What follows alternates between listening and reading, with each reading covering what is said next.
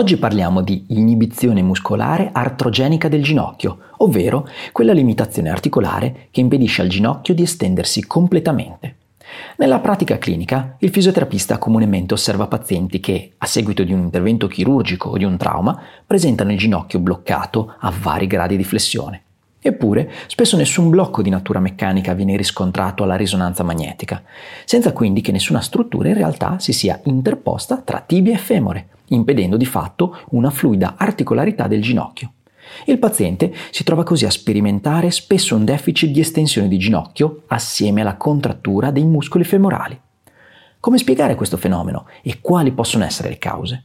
Già nel 1986, ricercatori quali Allum e Jones hanno osservato questo fenomeno spesso riscontrabile dopo lesioni al ginocchio, ma più recentemente molti autori hanno definito la deficitaria estensione del ginocchio osservabile nella post-chirurgia con il termine di inibizione muscolare artrogenica, siglata come IMA.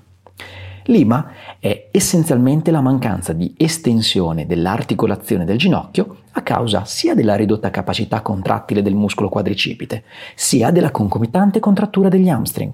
Osserviamo tutto questo, ad esempio, dopo la ricostruzione del legamento crociato anteriore. Alcuni autori, come Della Loi e colleghi, nel 2018 ci mettono in guardia sul fatto che, quando il ginocchio presenta un deficit di estensione, ma senza la permanente contrattura ai muscoli hamstring, il paziente potrebbe non soffrire di inibizione muscolare artrogenica e che venga considerata quindi una diagnosi differenziale del ginocchio bloccato. L'inibizione muscolare artrogenica è associata ad anomalie del cammino, atrofia del quadricipite a lungo termine, scarsa funzionalità, dolore persistente al ginocchio, instabilità dinamica, artrosi precoce e soprattutto artrofibrosi post-operatoria. Il meccanismo causante l'IMA non è ancora ben compreso, ma si ritiene che sia causato da una diversa scarica dei recettori sensoriali del ginocchio a seguito di gonfiore, infiammazione, lassità e danno tissutale. In particolare, una spiegazione fisiopatologica sta nell'aumento del riflesso di flessione mediata dal sistema nervoso centrale, che causa un'abnorme attivazione dei muscoli hamstring e una concomitante inibizione del muscolo quadricipite, con il risultato di un ginocchio ipomobile, ipotrofico e dolorante. Per risolvere il fenomeno dell'IMA e riportare così il sistema nervoso centrale in una omeostasi tra inibizione ed eccitazione nervosa, la ricerca ci dice che è sufficiente ricorrere a semplici esercizi che specificatamente riducono sia l'iperecitabilità spinale, ottenibile facendo stancare i muscoli hamstring, sia che attivino la neuroplasticità corticale tramite la ripetuta contrazione del quadricipite.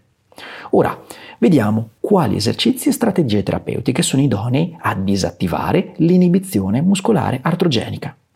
Della Loi, nello stesso studio visto prima, hanno mostrato il trattamento per risolvere rapidamente l'IMA nei pazienti con post-chirurgia di legamento crociato anteriore.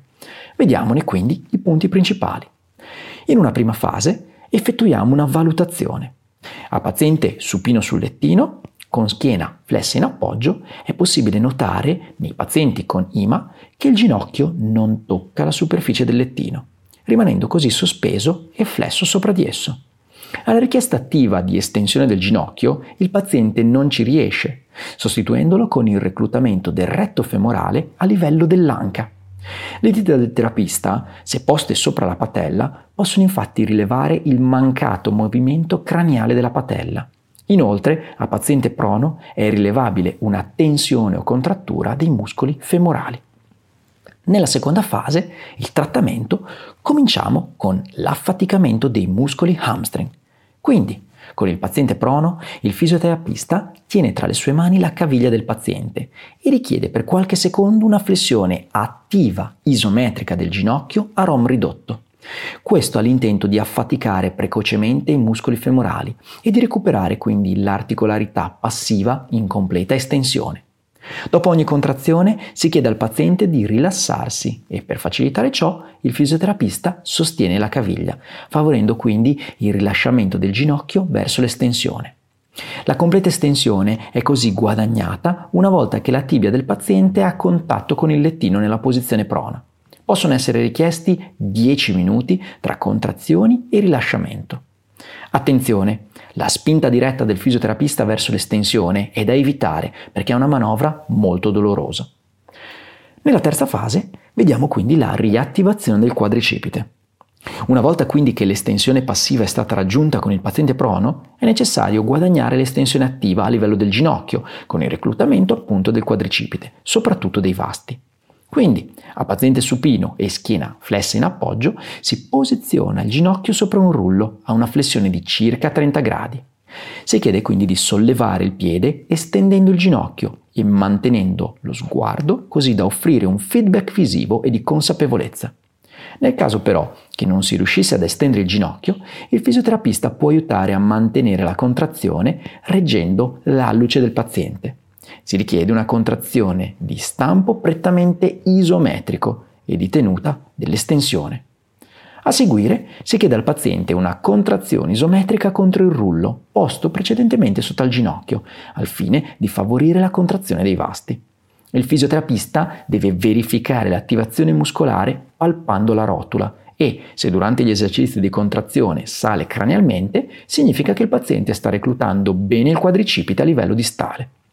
Una volta che il paziente è in grado di svolgere bene l'esercizio, è possibile abbassare l'altezza del rullo e procedere allo stesso modo. Il numero di serie e ripetizioni è a discrezione del fisioterapista.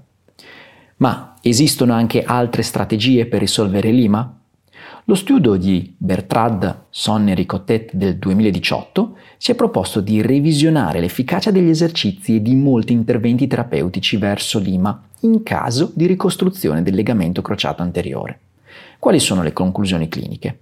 La prima è che la crioterapia e gli esercizi attivi dovrebbero essere i pilastri nella gestione dell'IMA.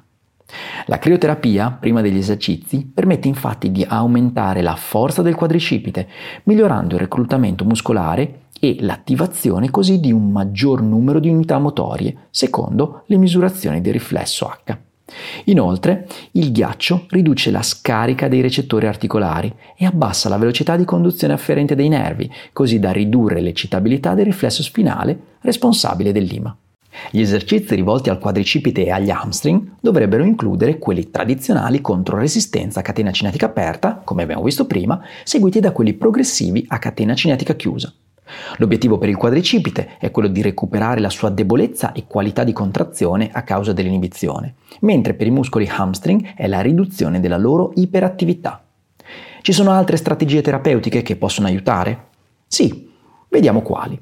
Ad esempio, esiste una bassa evidenza a supporto dell'elettrostimolazione della TENS, ma vedremo tra poco come si possono massimizzare gli effetti dell'elettrostimolazione. Per quanto riguarda uso di ultrasuoni e vibrazioni, c'è un'evidenza molto bassa a favore, mentre per l'uso di taping, tutori, applicazioni di calore e tecniche di release miofasciale, pare che da studi queste soluzioni non siano consigliate. In recenti congressi internazionali dello sport sono state citate altre strategie ed espedienti clinici ad evidenza piuttosto variabile. Vediamo quali sono. Ad esempio, la contrazione sovrapposta allo stimolo elettrico. In questo caso, l'atleta contrae volontariamente il muscolo quadricipite in maniera isometrica nello stesso istante in cui riceve la carica elettrica, creando quindi una contrazione potenziata. Si è visto che contrarre il quadricipite a 60 gradi di flessione, considerando l'estensione 0 gradi, massimizza l'effetto eccitatorio dell'elettrostimolazione. Il dolore può essere ridotto attraverso l'uso di esercizi in isometria submassimale. Inoltre, durante una contrazione eccentrica dell'arto non sintomatico, si può richiedere una contrazione isometrica dell'arto affetto da IMA, sfruttando così l'incremento della contrazione dovuta al momento crociato, il cosiddetto cross torque. Bene, quelle che abbiamo visto ora sono le migliori soluzioni di pratica clinica per affrontare con pieno successo il deficit di estensione di ginocchio in presenza di IMA. Fate tesoro di queste informazioni, che sono preziose per voi, ma soprattutto per i vostri pazienti, che potranno così più facilmente in più breve tempo recuperare l'estensione del ginocchio. Se volete saperne di più, andate su Streamed e scoprite le 2 riviste scientifiche dedicate alla patologia del ginocchio. Dovrete solo entrare con le vostre credenziali su streamededu.com e accedere così alla sezione dedicata. Ricordati, con Streamed formi il tuo futuro. Questo podcast è stato fatto in collaborazione con il dottor Marco Di Ruscio.